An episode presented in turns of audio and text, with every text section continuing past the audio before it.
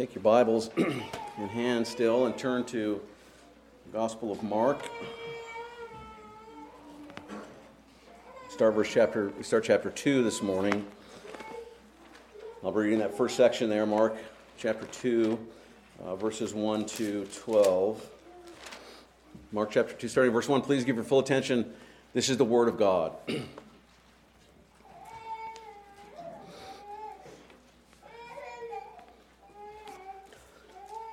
speaking of Jesus, and when he returned to Capernaum, after some days, it was reported that he was at home. And many were gathered together so that there was no more room, not even at the door. And he was preaching the word to them. And they came, bringing to him a paralytic, carried by four men.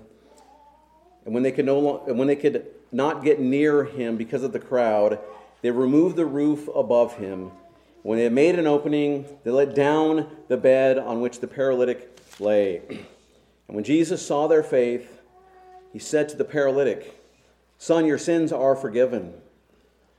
Now, some of the scribes were sitting there, questioning in their hearts, Why does this man speak like this? He is blaspheming. Who can forgive sins but God alone?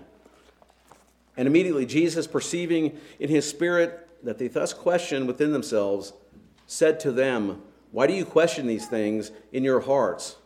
Which is easier to say to the paralytic, Your sins are forgiven, or to say, Rise, take up your bed, and walk? But that you may know that the Son of Man has authority on earth to forgive sins, he said to the paralytic, I say to you, Rise, pick up your bed, and go home. And he rose and immediately picked up his bed, and he went out before them all, so that they were all amazed and glorified God saying, We never saw anything like this. The grass withers and the flowers fall, but this word of the Lord endures forever. May he indeed add his blessing upon it at this time. Let's pray and ask his blessing uh, on just that. Join me in prayer.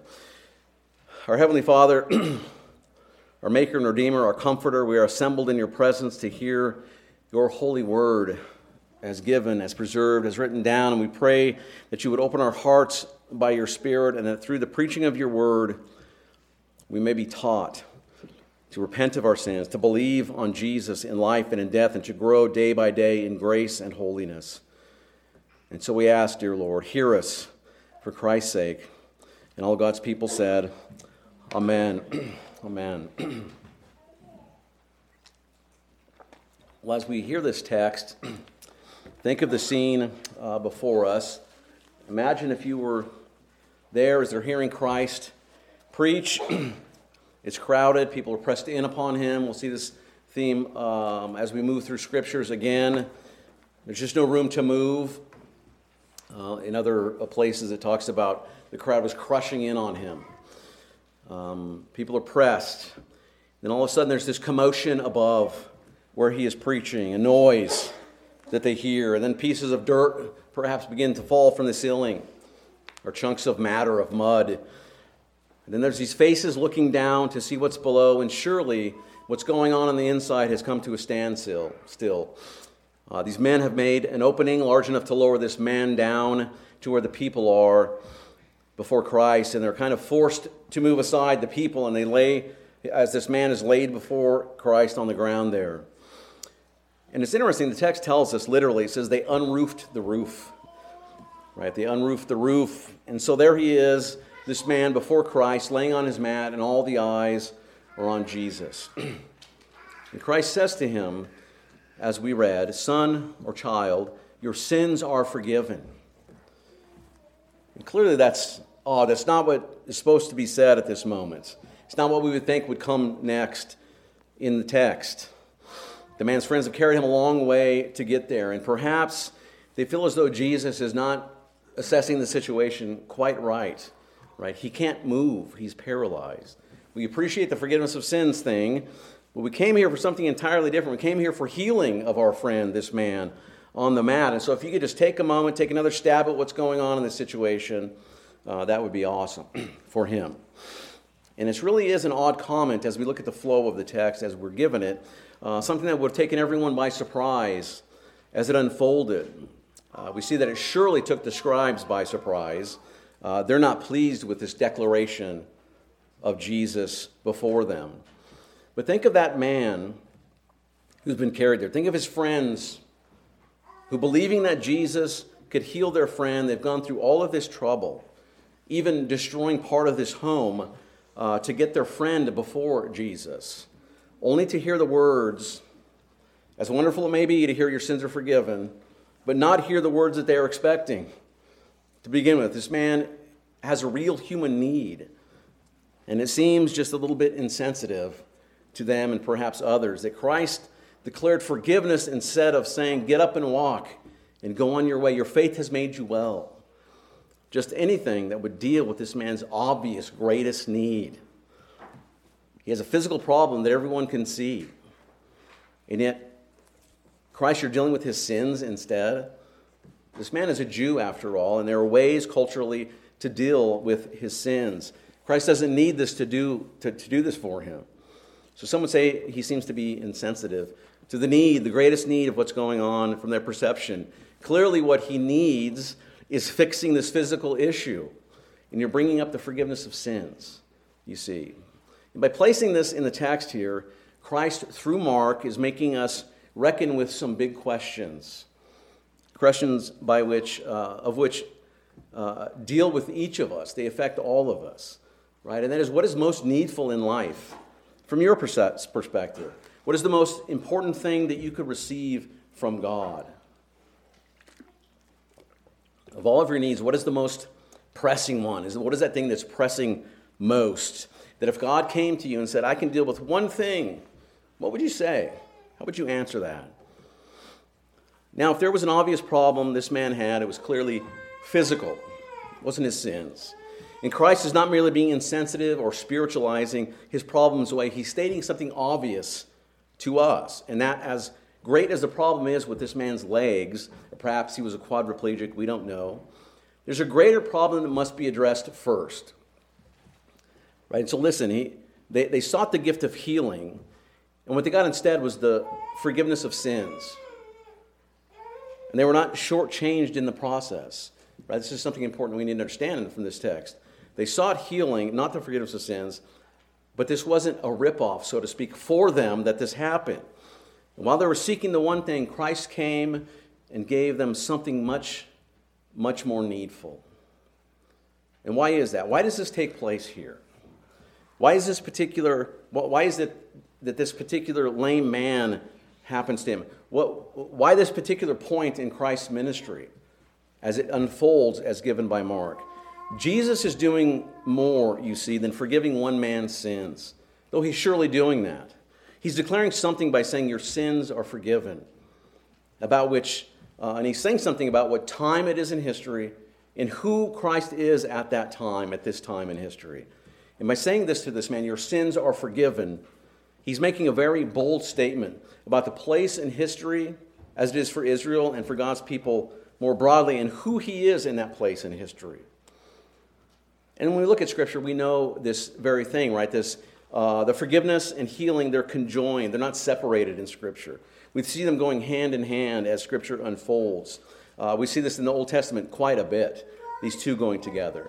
And of course, of course we have to remind ourselves, as we have before and we will again, uh, we're not saying that everyone who gets sick in the Bible is directly linked to their own personal sins, right? We're not going to go over those texts that show us that, but that is not what we're saying, but it's very clear in the Old Testament that sin has something to do with all sickness.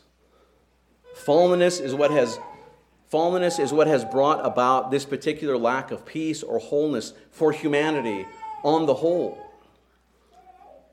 And so God often conjoins these ideas of your sins are forgiven and you are healed. These two things go hand in hand. You see, forgiveness is at its core the very promise of the new covenant, right? Because of this. It's the core, this forgiveness of sins.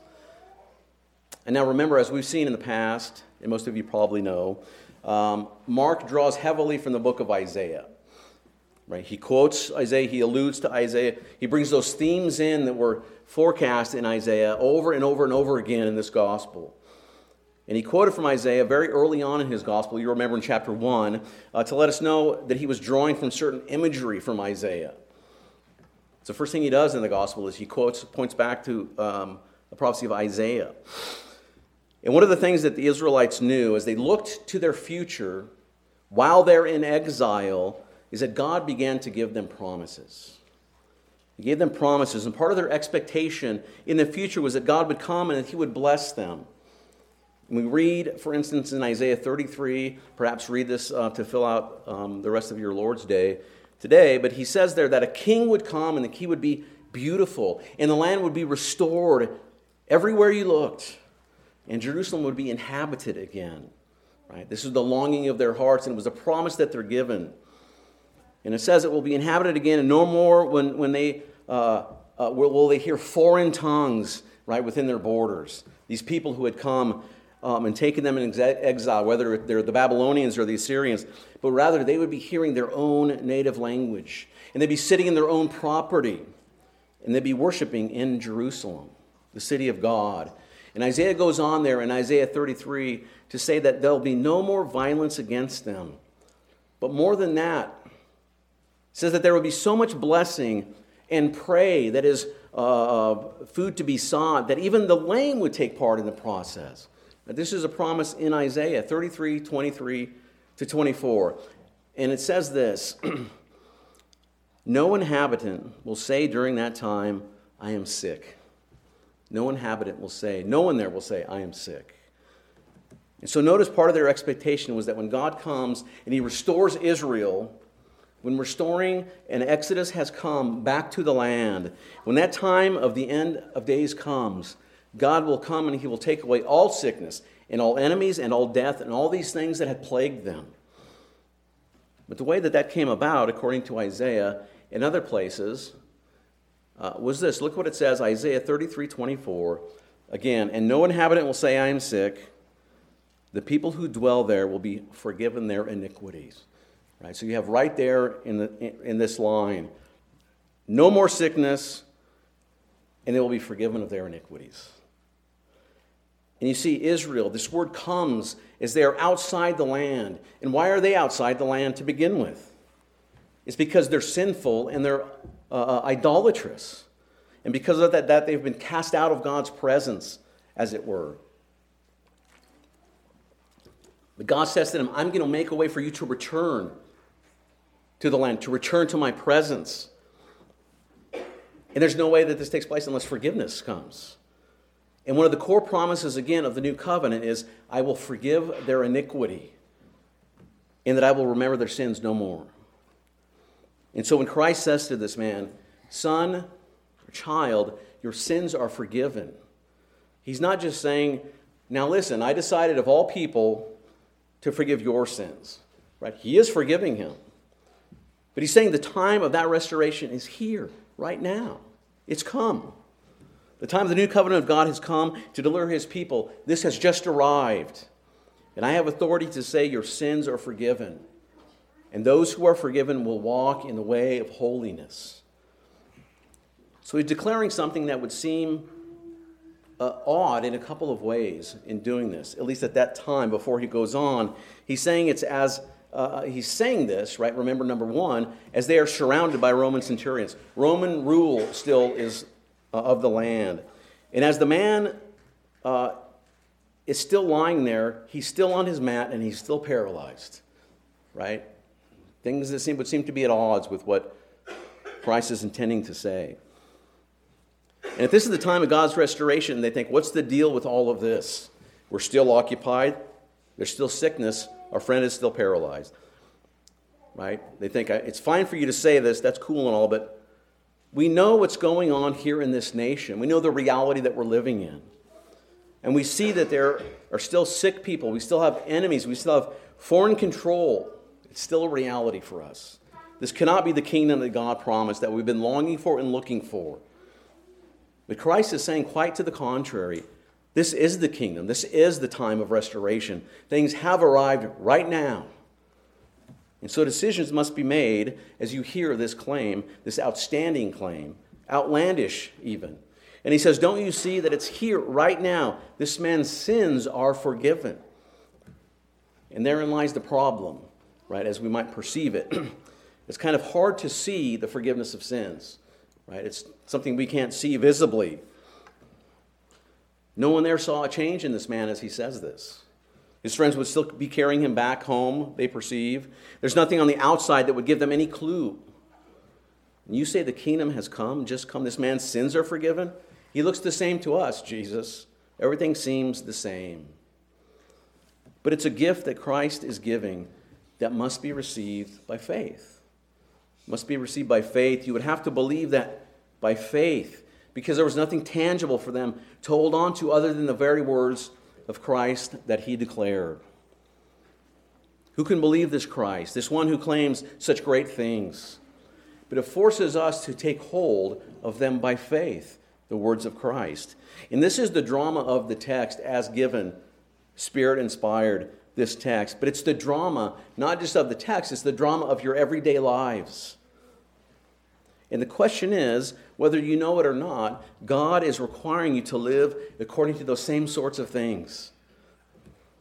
He is claiming things about himself and about you and about the time of history that you live in that will never be fully apprehended in this lifetime by sight, but rather must be believed by faith.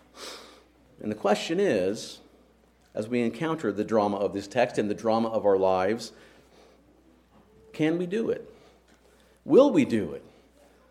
Right? Because there's not only trouble in this text uh, this, that this must be apprehended by faith. The other thing is that Christ is taking upon himself a prerogative that the scribes are quite certain belongs only to God.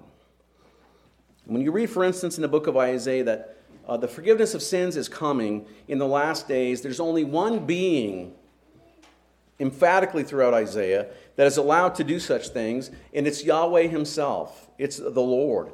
And Yahweh comes and He says in Isaiah, I, I alone am the one who blots out your transgressions for my own sake, and I will remember your sins no more. And so when Jesus says, Your sins are forgiven, He's some, saying something that is completely outlandish in their hearing. That He Himself has authority to forgive their sins and the scribes are what? Internally frustrated and agitated. And we're going to see a whole lot of conflict and controversy as we move forward into chapter 2. And it really is Christ versus the authorities as we do so. And that controversy and conflict is going to make its way uh, even to the outside, and the authorities begin to speak out as we know the story. But in this text, they're just frustrated internally, right? And, and they think to themselves, who does this man think he is? God alone has this authority to forgive sins. And if Jesus, you see, would have just done things rightly, right? Uh, uh, if he would just have done the healing, right, as he should have done, everything would be fine. The crowd would be happy, his friends would be happy, the man would truly be happy, and the scribes would have likely have had nothing to say about it.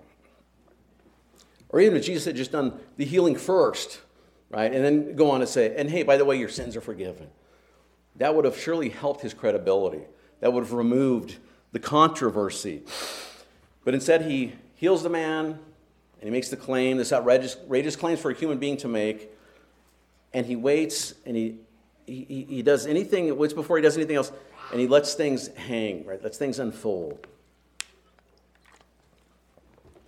Right? Well, they believe that the kingdom has come and the day of rest- restoration is truly upon them, that the day of deliverance is here, and that this particular one is God's solution for Israel. Because that's really what's at stake for them. God has sent his Messiah to his people. The question is will they receive him while he's here? And he's just declared something that forces this issue, right? Will you believe who I say that I am? The question is, what is their response by faith?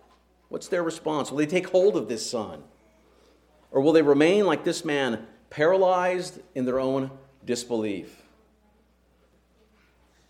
And you may say, how could they possibly think that a man could forgive sins? And that's a good question because we see that no man can pay the ransom for another, right? If they knew their Old Testament, they would know that this is, there's a conflict here. It's a good question. But notice Jesus says in verse 8 and following, he says, And immediately Jesus, perceiving in his spirit that they thus questioned within themselves, said to them, Why do you question these things in your hearts? Which is easier to say to the paralytic, Your sins are forgiven, or to say, Rise and take up your bed and walk? But that you may know that the Son of Man has authority on earth to forgive sins, he said to the paralytic, I say to you, Rise, pick up your bed, and go home. Christ said, if I, he's saying, if I wanted to do something invisible, unverifiable, wouldn't it be easier for me to say your sins are forgiven? Right? You can't prove it. You can't not prove it. I can just keep saying this all day long. What are you going how are you going to show that I'm wrong? But if I say to you, rise, take your mat and walk, well, all of a sudden that requires a visible change. There's an obvious component to it. And either the man is going to get up and walk after I say this, or he's going to stay there on his mat. I will either be shown true or I'll be shown a fraud. So he says, in order to prove the empirically, uh, the empirical reality of this, that I just forgave this man's sins, let me do what you can see. And so he says to the man, Rise, take up your bed, walk, and go home. And he says this, and he proves two things. Christ says, The fact that I'm willing to do this is going to prove Number one is that the Son of Man has authority on earth to forgive sins, right? It's the sin forgiving authority of the Son of Man. He has authority on earth to forgive sins.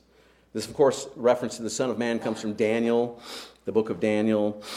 And we see there one like the Son of Man who was given dominion and authority and power in a kingdom that would know no end. And Christ very intentionally uses this phrase of himself.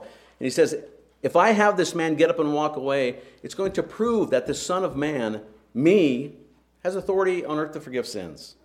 And that my kingdom and my dominion and my rule extends even this far to give, giving men release of their sins, release from their iniquities. And he says, with that, we are told he has power, the power of the forgiveness of sins and that he is the Son of Man. Both of these things are true. And we're told next in the text immediately this man rose, took up his bed, and he walked. Right? Our story begins with this paralytic being carried by others on a mat. Carried on a mat.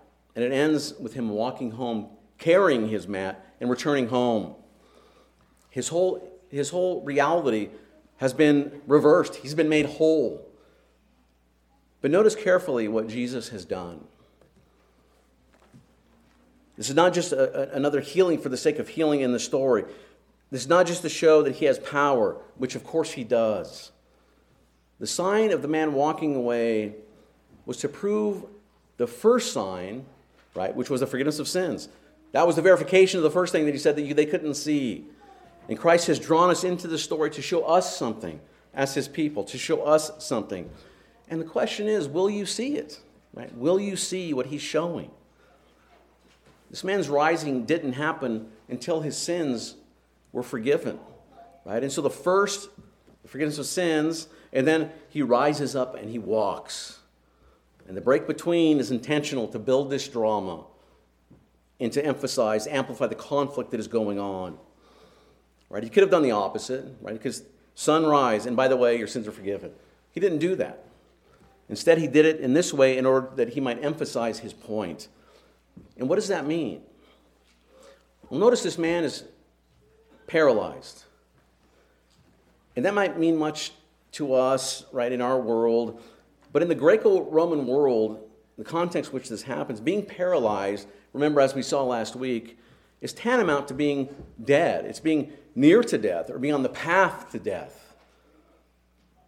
Remember the words of Josephus that talked about this. They were treated, even in Israel, even after the time of Christ, as a corpse. They compared it to remaining like a corpse, like a dead body. Someone who's dead. Now, think of the story again uh, briefly. These four men are carrying their friend, this lifeless or limp body, to a house, to a house, almost as if they were pallbearers. And they dig a hole in this mud roof to lower the man down. And as they lower him down before Christ, very specific words are spoken or used of his healing. It says, Child, arise. Arise. It's the same word that Christ uses with reference to his own resurrection. It's the same word that Paul uses with reference to our resurrection, that on that last day we will rise and be made new. And so notice you see what Mark is doing. The Spirit through Mark, rather. He's trying to show us yes, this man's sins are forgiven, and then he is healed. But he's not just pointing to this man, he's pointing to all of us all of us that name the name of Christ. He's saying that there is a specific order that is of utmost importance to us in what he's doing. The forgiveness of sins received by faith will precede and must precede the physical act of arise, of being healed fully and wholly physically, of our, of our physical maladies and ailments. And why does this matter? Right? Why, how, what's the crux of this? What's the point? The point is that Mark is showing you your life in this story. Christ's kingdom will require of you faith to take hold of it. The kingdom will not give to your, uh, uh, your naked eyes and all that you desire. This kingdom is not given to that. You will need, in this present existence, indeed, you will experience suffering and pain and sickness. There'll be times when you experience poverty, and turmoil. And all of those things seem to scream against the claims of Christ that He's made and what He has said He will be for you. But what He has promised, first and foremost to you, what He has made sure is that you know that your sins are forgiven. And that's not some little trite cop out that God can't really do anything for your life here. It'll be okay next, you know, in the next life. We know some of you struggle mightily with physical pain and issues. Some of you are in great unrest emotionally or financially or fill in the blank. And it's not easy. It's not easy to say, well, at least you have the forgiveness of sins. And oh, well, that's a great thing.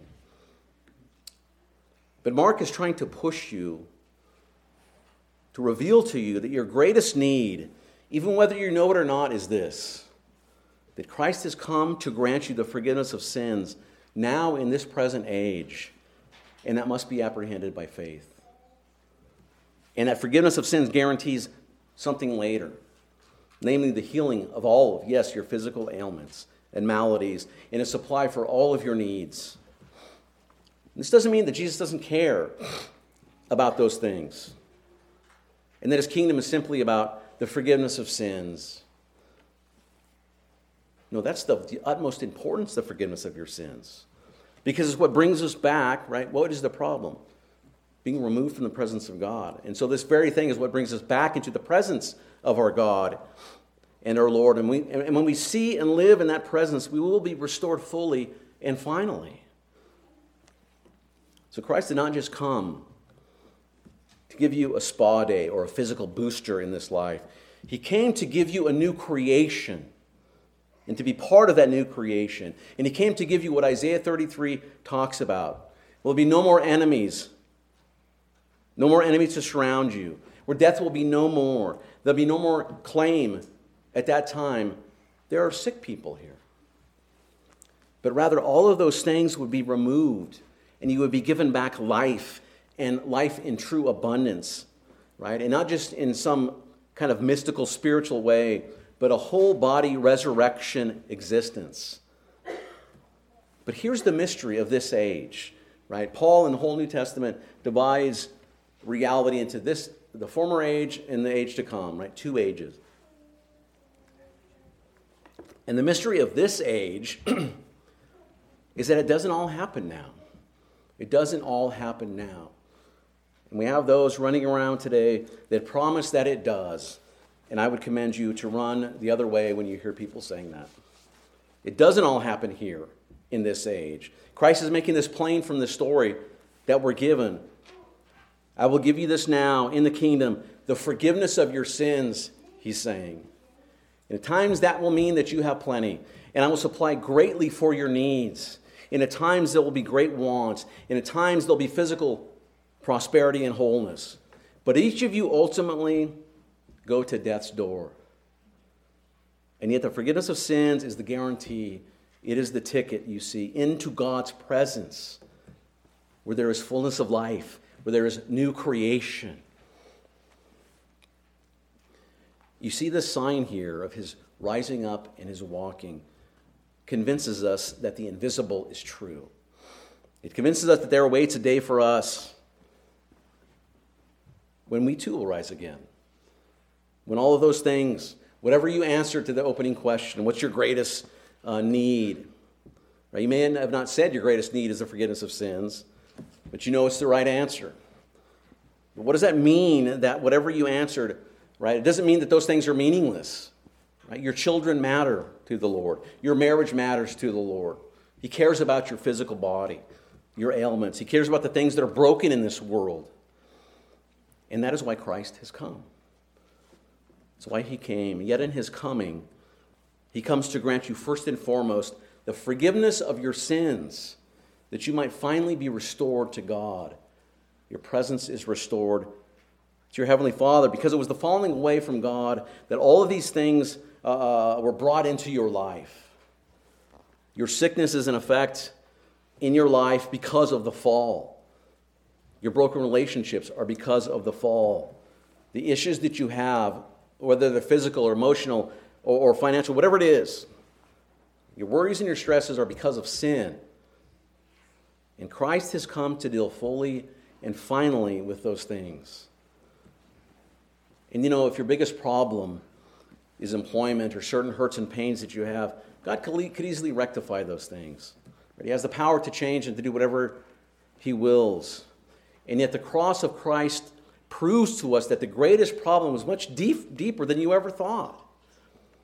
It required the crucifixion of God's own Son.